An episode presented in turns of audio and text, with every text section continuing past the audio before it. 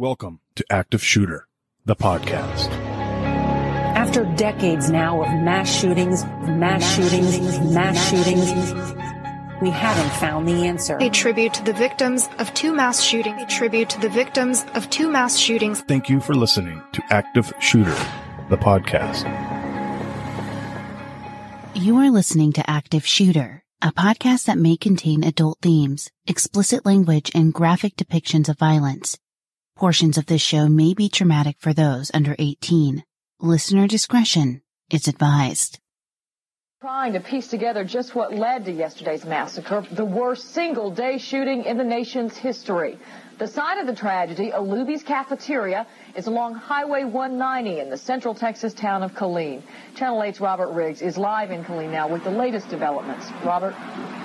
Lisa, police are now trying to determine why a very angry young man chose this Luby's cafeteria to turn it into a deadly shooting gallery near this time yesterday. The gunman drove his truck into the cafeteria, then coldly, calmly got out of the truck and began going table to table, executing his victims. 22 people died in the carnage. Uh, police say that they are puzzled by his motivation for doing this. They have been collecting some information into a psychological profile that is giving them some tips as to what may have been his motivation. Police also say that there does not appear to be any ties between the deceased gunman and employees or dining patrons at Luby's. A loner, an oddball, few friends. It seems that we are seeing a pattern with the shooters that we have covered thus far. This episode is no different as we dive deeply into the shooting that happened at Luby's cafeteria on October 16, 1991. If you've listened to our prior episodes, you know that the Active Shooter podcast team has taken the no notoriety pledge, and we will not be sharing the real name of the shooters that we cover. We will be giving the shooters a pseudonym and refer to them by that name throughout the episode. This will help in clearing up any confusion in the story while remaining true to our pledge and not naming the shooter by their actual name. In today's episode, we will be referring to the shooter as Jason. National Bosses Day was on October 16th, 1991. Many employees were treating their bosses for lunch in honor of the holiday. There were about 150 people eating lunch at Luby's cafeteria in Killeen, Texas on this day. It was a beautiful fall day, and I had just finished up with my patients that morning, and my father and mother came in from the local golf course and asked if I'd like to go eat at the cafeteria. The place was packed, um, more so than usual. So we weren't able to sit in our usual spot, and we went and sat off by a wall.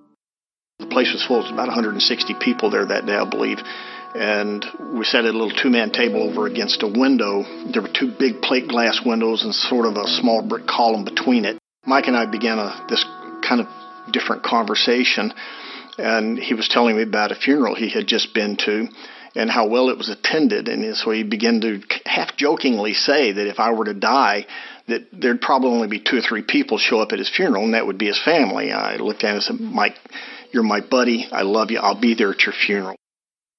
At 12:39 p.m., right in the middle of the lunchtime rush, a 1982 blue Ford Ranger pickup truck crashed through the large window located at the front of the restaurant. I looked to my left out the plate glass window and I saw the blue Ford truck as it made a circle around past my truck and was headed straight for the window behind Mike. As I saw him coming, I could see his eyes. They looked like fried eggs. They were just white almost no pupil look. Uh, it, it, was I've never seen anything quite like it. And I, I thought it was a lot of fear because his, I thought I figured his accelerator had stuck. All of a sudden, this truck came blasting through a floor to ceiling window, maybe 15 feet from me. It happened to be right where we normally sat. At first, the patrons of the restaurant thought that a terrible auto accident had just occurred. A truck that was just on the roadway outside was now in the middle of the restaurant. Of course, I thought it was an accident.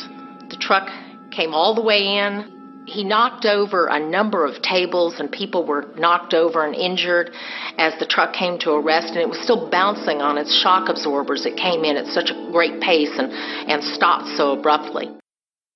Two of the restaurant guests immediately ran over to the truck to offer medical attention to whoever was inside. Before they could get to the truck, a man wearing a green shirt leaped out of the driver's side door, holding a pistol in each hand, a cigarette hanging out of his mouth, and his pockets packed full of bullet magazines.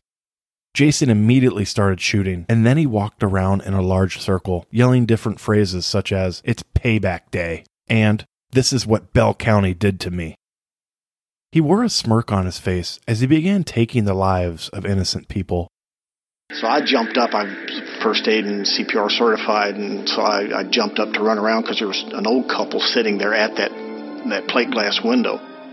As I circled around the left-hand corner of his tailgate, all of a sudden his his left arm came out with a nine millimeter Glock, uh, semi-automatic, and there was a female cashier standing there, and he shot her twice in the chest it like threw her backwards. I couldn't believe what was going on. And with his other hand, apparently he opened the car door and started getting out. And as he was getting out, I'm standing there facing him, you know, like five foot from him.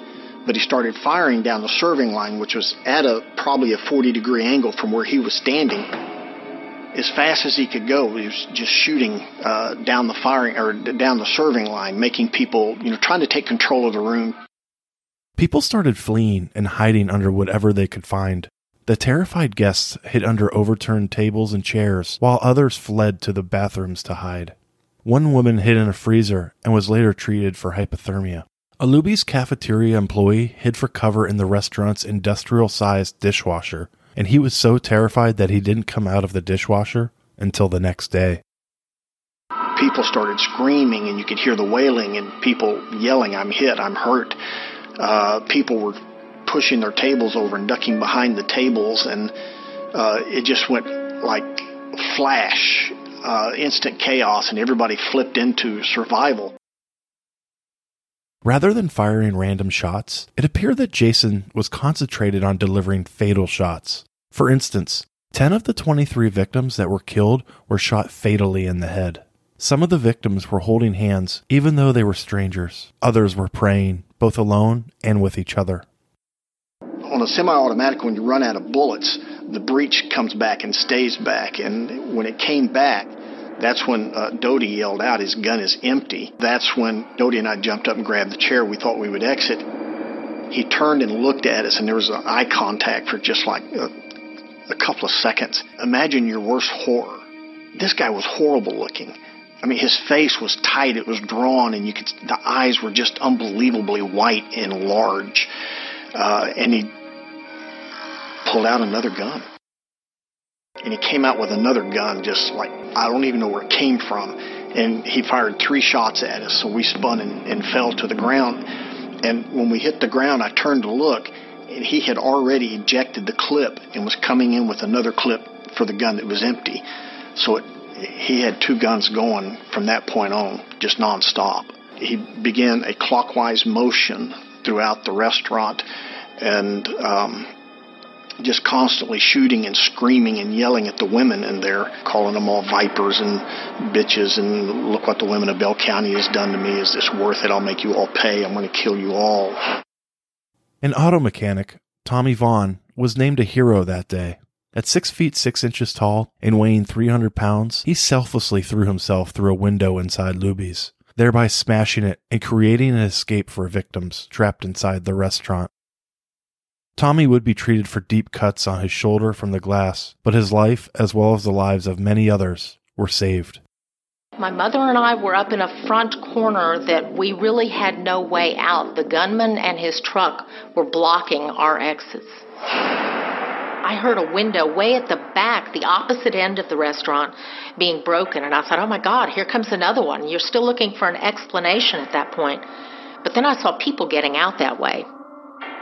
An unlikely hero had thrown his own body through that window to create an escape route.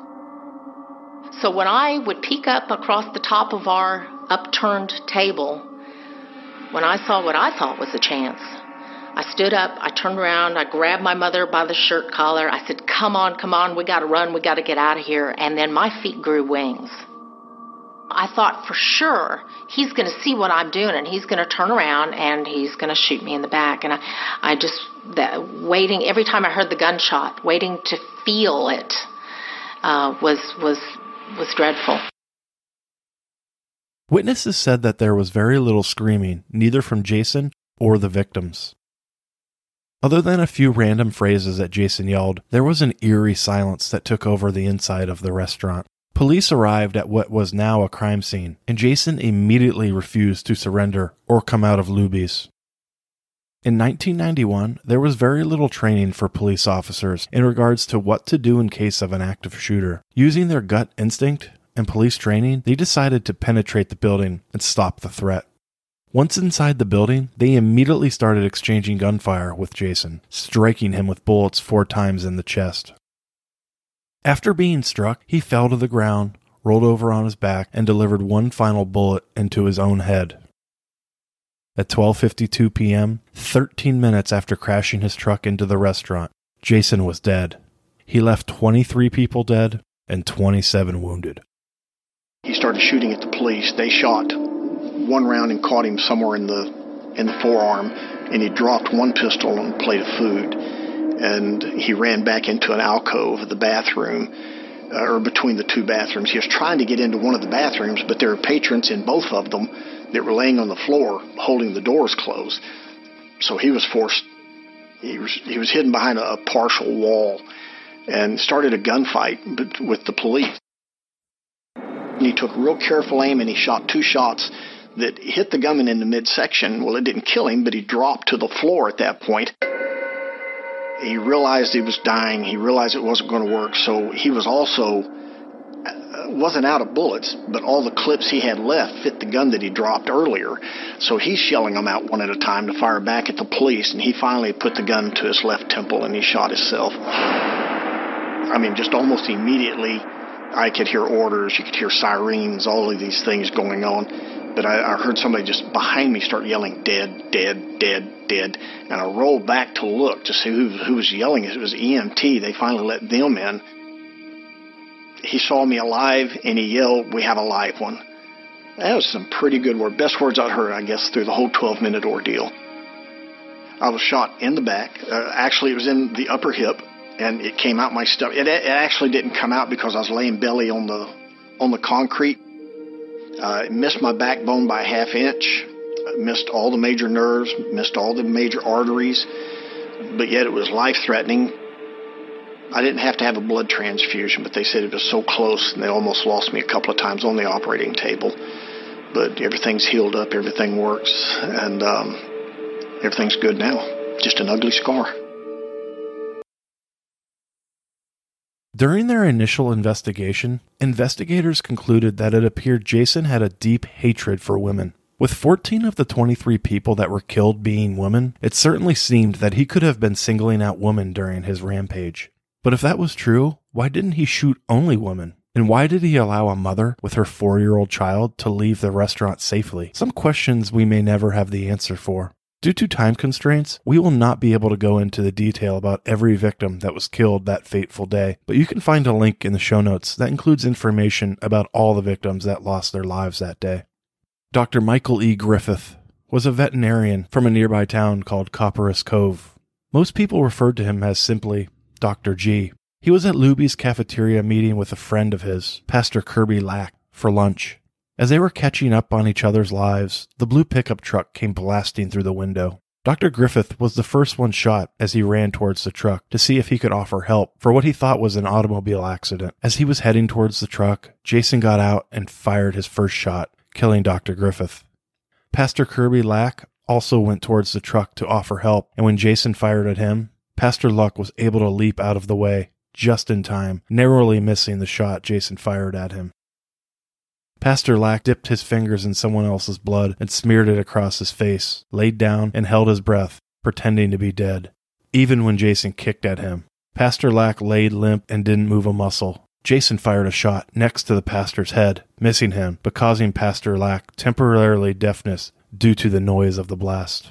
Suzanna Hupp sat at a table with her parents, enjoying lunch when the massacre started. Suzanna usually carried a small firearm with her in her purse, at nearly all times. At the time, there was a law forbidding her from carrying a firearm into a public place.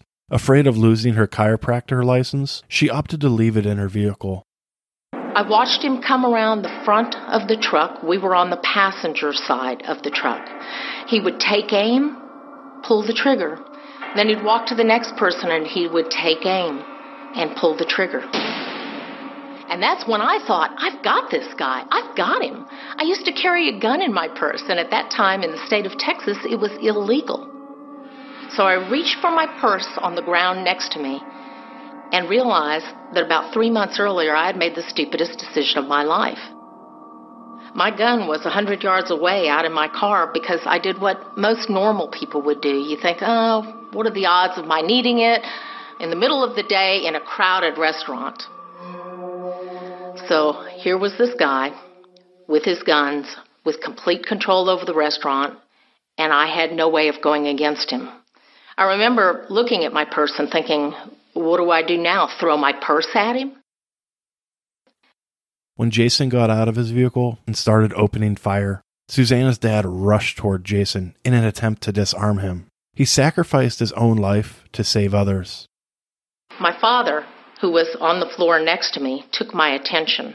And he said, I've got to do something. I've got to do something. He's going to kill everybody in here. And my attention completely turned to him, and I grabbed him by the shirt collar and I tried to hold him down. And I said, Yeah, but you can't go at him. You can't do anything. But when he saw what he thought was an opportunity, he broke loose from me and ran at the guy. The bad guy had total control, and he simply turned, saw my dad coming, and shot my father in the chest.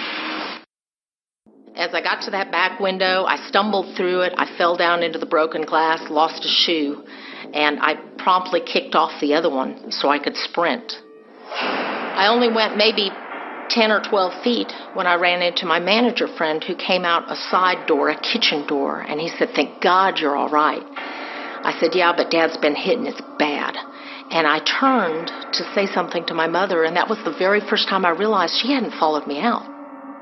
It, it hadn't occurred to me at the time when I was running out the building, but my parents had just had their 47th wedding anniversary two weeks prior to this event. Mom wasn't going anywhere without Dad. I had no idea where my mother was. I had no idea where the gunman was. I was scared at that point. And one of my uh, patients was a police officer out by his car. He had helped to set up a perimeter. And he made a hand sing- signal to me telling me to stay back. While Suzanna's mother held her dying husband, Jason walked up to her and shot her in the head, instantly killing her. Seeing her parents being murdered right in front of her inspired Suzanna to do something to try and stop such a massacre from happening again. Susanna served in the Texas House of Representatives from November 15th, 1996 until January 9th, 2007. She was also an advocate for a person's right to carry concealed weapons. One of the things that they saw was a woman on the floor cradling an older man who had obviously been mortally wounded. They said at that point they saw a 30 something year old man walk up to her, gun to her head. They said she looked up at him, put her head down, and he pulled the trigger. And of course, that woman was my mother. Louis Caraballo was at Luby's enjoying lunch with his boss. Louis worked as a service manager in the automotive department at the local Walmart. When the truck crashed through the window, the impact had knocked Mr. Caraballo unconscious because the truck crashed right at the table where Louis and his boss, Tom, were seated. When Louis finally awoke from his unconsciousness, he tried as hard as he could to focus on what just happened. Before he could even think another thought, Lewis was struck with a bullet in his back. He later described the feeling of being shot as his whole body felt like it was on fire. He could hear the shooter, Jason, walking around the restaurant, talking and shooting. Lewis was able to get out of the building before collapsing outside the door. He had to spend weeks in the hospital. The doctors removed his spleen and a kidney, as well as parts of his stomach. He still suffers from some side effects, but for the most part, he remains in good health. Unfortunately, Tom, Lewis's boss, wouldn't have the same luck as Tom was one of the victims that died at the scene after being shot. We will be right back after these short messages. Ace is the place with the helpful hardware, folks. The buckets you buy at Ace hold paint, dirt, and debris. But our Children's Miracle Network buckets hold so much more, like dreams, hope, and care for children. Because over the last 29 years, with your help, Ace has raised over $125 million for local CMN hospitals. So stop by your local Ace this weekend to make a $5 donation and get a 5 gallon bucket plus 20% off almost anything that fits inside it. Offer valid on regular price merchandise. Additional exclusions apply. See store for details. Killeen, Texas is most well known for being home to the Fort Hood military base. In 1991, Killeen had a population of about 65,000 people, which were primarily military service members and their families. Jason, the shooter, lived in Belton, Texas. He drove about 19 miles from his home in Belton to Luby's restaurant, located at 1705 East Central Texas Expressway. Luby's Cafeteria, which is now known as Luby's Incorporated, is a restaurant chain that operates under a few different brands, including Fuddruckers, Koo-Koo-Roo, and Cheeseburger in Paradise. While the restaurant was founded in San Antonio, Texas, the different restaurants can now be found all over the country, as well as in Canada and in Puerto Rico. Bob Luby opened the first restaurant in 1947 with a simple goal in mind to serve good and fresh food, as well as offer a family setting where people wanted to come back again and again. The restaurant is most known for being popular with families and senior citizens. On October 16, 1991, Luby's Cafeteria in Killeen, Texas employed about 45 employees. While we don't know for certain how many employees were working on the day of the shooting, we do know that none of the employees were killed. This is what you'd cook if you had the time. But since you don't, you go to Luby's Cafeteria. Good food from good people. How do you make mouthwatering desserts like these? The same way you eat them. You take your own sweet time. Luby's Cafeteria. Good food from good people. Just because we cook everything here doesn't mean you have to eat it here.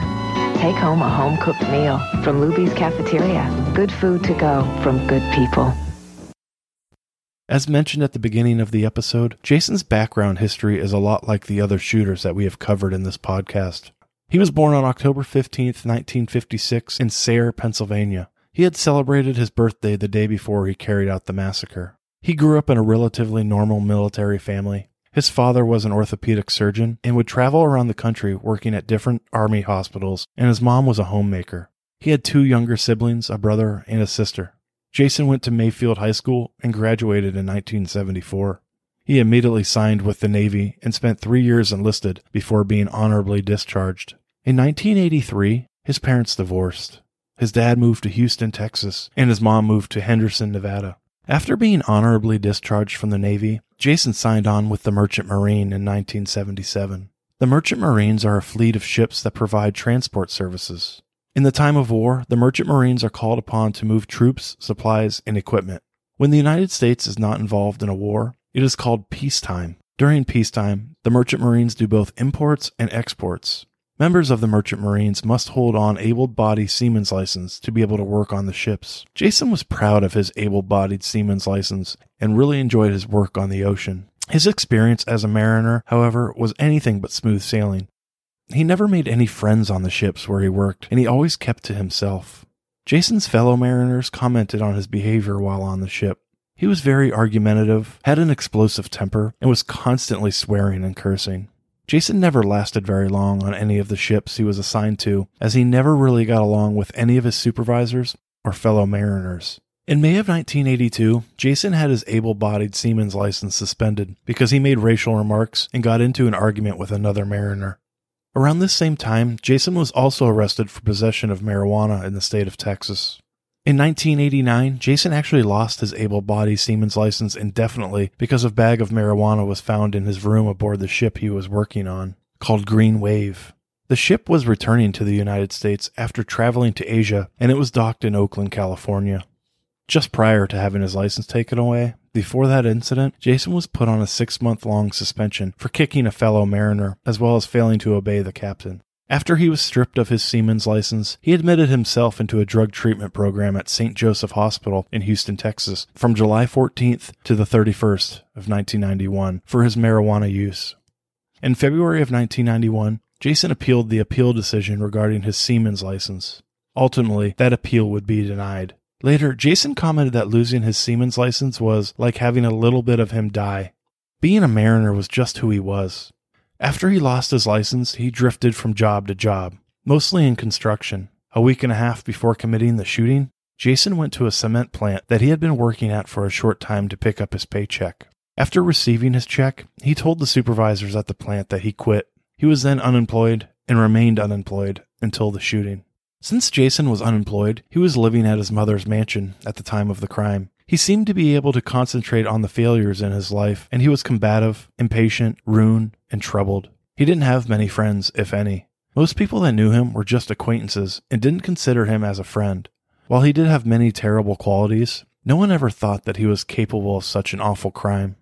Shortly before the shooting, two sisters, 19 year old Jana Jernigan and 23 year old Jill Fritz, reported Jason to the police for stalking them. Jana and Jill lived just blocks away from Jason, and they both noticed that they were running into him more and more frequently. It then got to the point that Jason was being just plain creepy. He started driving by their house constantly, making a point to stop his vehicle and get the girls' attention by waving at them. Jason showed up at their places of work and started showing up at the local establishments the girls frequented. The tipping point, though, was when Jason sent both of the girls a five page, handwritten letter, including three pictures of himself. In the letter, he talked very negatively about women, even going as far as calling them vipers. Jana and Jill reported this behavior and the letter to the police. But since Jason had never done or said anything that was technically threatening, there wasn't anything that they could do. There were so many other odd behaviors that Jason was prone to. One person said he always carried a backpack with him and wouldn't leave it alone or let anyone touch it. Others described Jason as always being in a hurry. He is what some would call a clean freak and always made sure his truck was nicely kept and his lawn immaculate. That's another reason that made this massacre strange. It was bizarre that Jason, who was so obsessed with keeping his truck clean, would then go and crash it into a large window, severely damaging it. The firearms that Jason used on the day of the massacre were legally registered to him, and he followed all the correct steps in obtaining the firearms. They were registered to Jason in Las Vegas. The guns were bought in February of 1991 from a gun shop in Henderson, Nevada. The name of the gun store was Mike's Gun House, which was owned by Michael Buchanan. Purchased the weapons earlier this year in Henderson, Nevada, where his mother lives. Both guns were registered with the Las Vegas Police Department emptied a half dozen ammunition clips that were capable of holding 100 bullets. Police say no narcotics were found in a pickup truck or at his home. After the shooting, a pink granite memorial was built and put on display at the Killeen Community Center. The massacre date and the names of all the victims were engraved in the memorial. Luby's restaurant reopened a few months after the shooting, but then closed permanently in September of 2000. As of 2019, there is a Chinese buffet restaurant that occupies the space where Luby's once stood. At the time, the Luby's massacre was the largest mass murder in United States history. In our episodes of Active Shooter, we try and stress the topic if you see something, please say something. In addition, make sure that you check up on your friends, even if you haven't talked to them in a while, and see a troubling Facebook post or a tweet on Twitter. Check in with them, make sure they are okay, and let them know that you are there for them. You may not know what is going on in their head, but that person could just be looking for someone to reach out to them. And remember, if you see something, say something. Make sure to also check us out on social media. We have a newly formed discussion group on Facebook. Just search for Active Shooter, the podcast discussion group. You can also find us on Instagram at Active the Podcast and Twitter at Podcast Active. For just a dollar a month, you can get access to ad-free episodes, early release episodes when available, and a shout out on the show. Just go to www.patreon.com slash active the podcast. Thank you and be safe.